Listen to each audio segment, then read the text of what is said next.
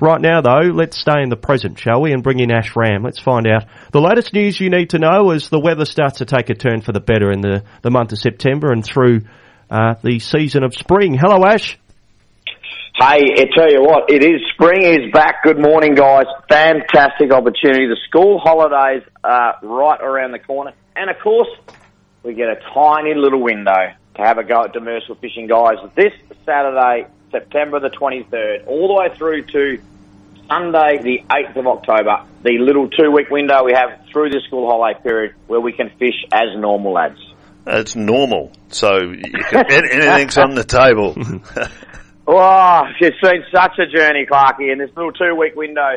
Um, you know, at times uh, through the process, it seemed a little tokenistic, but I'm still glad that it's here and, and, that we have some opportunity. And for all those coastal communities and coastal towns up and down our west coast bioregion, I hope their caravan parks are full. Hope there's plenty of tourists flocking to town and giving those joints a little bit of a bump because they have been doing it tough this last uh, six, eight months through the start of this. And this sort of holiday activity can really give them a bit of a surge and hopefully get them through to those Christmas holiday periods when it, uh, the 15th, 16th of December before the demersal season opens up again for a six week period after this little two week window, mate. So as of this Saturday, yes, jewfish, pink snapper are all back on the table. Remember size limit laws and a few mm. things that have changed. Jump onto Recfishwest and refresh yourself about those. Uh, different rules that came in back at the start of the year around demersals and size limits, but that is on.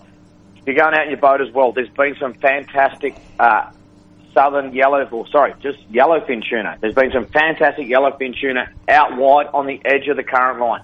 Seen plenty of action down here um, off the Mandurah Dawesville coast, and I've seen some crackers up around the Jurien Bay coast. So I'm knowing that that line, that 90 to 100 metre line, have a look on charts, have a look where your current and tide lines are, guys. But it is well worth a trip out wide and a bit of a troll because the winter time current is a lot easier to find at times. It's not as large, not as spread out as it can be in the summer.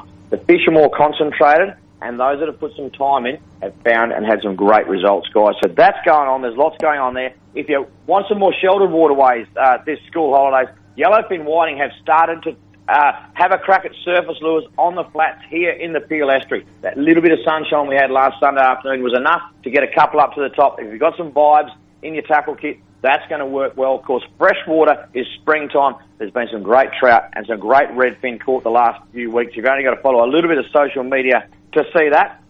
One thing just to let people know, another closure in, in our industry, but the green lip abalone season, which was normally due to open the 1st of October in the southern part of the state, Green lips are now off the table and closed for the indefinite future, unfortunately. The uh, Browns are still okay. So we're talking from the Busselton Jetty to Shoal Cape round at Esperance. Jump onto uh, fisheries or rec fish and have a really good look because those rules are quite intricate before you go. But just a word of warning that any green lip abalone uh, taking is off the charts and for the indefinite future, mate. On another positive note, 11,000 more yellowtail kingfish were released into the ocean around Fremantle and Cockburn in the last week or two.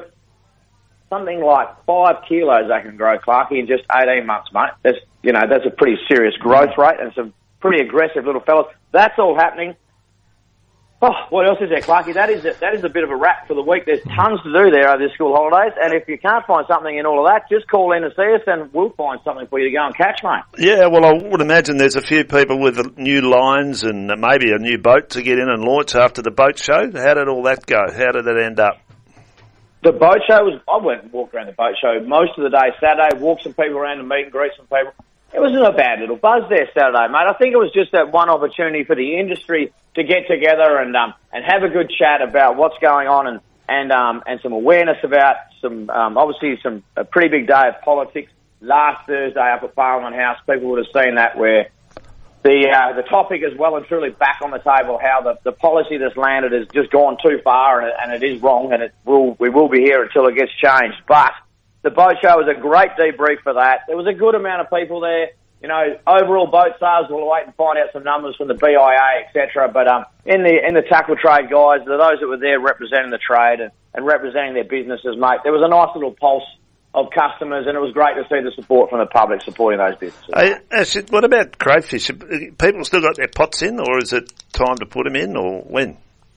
Mate, Clarky, it is an absolute perfect time to put them in. The September, October period before the crays molt to go down and, and, and change and do the, the whole whites run, etc., mate, which is basically September and October, is an absolute cracking time. And why I love it is those crays have been sitting there all winter. They've hardly molted much. They are absolutely full to the brim, nice and juicy and plump and full crays.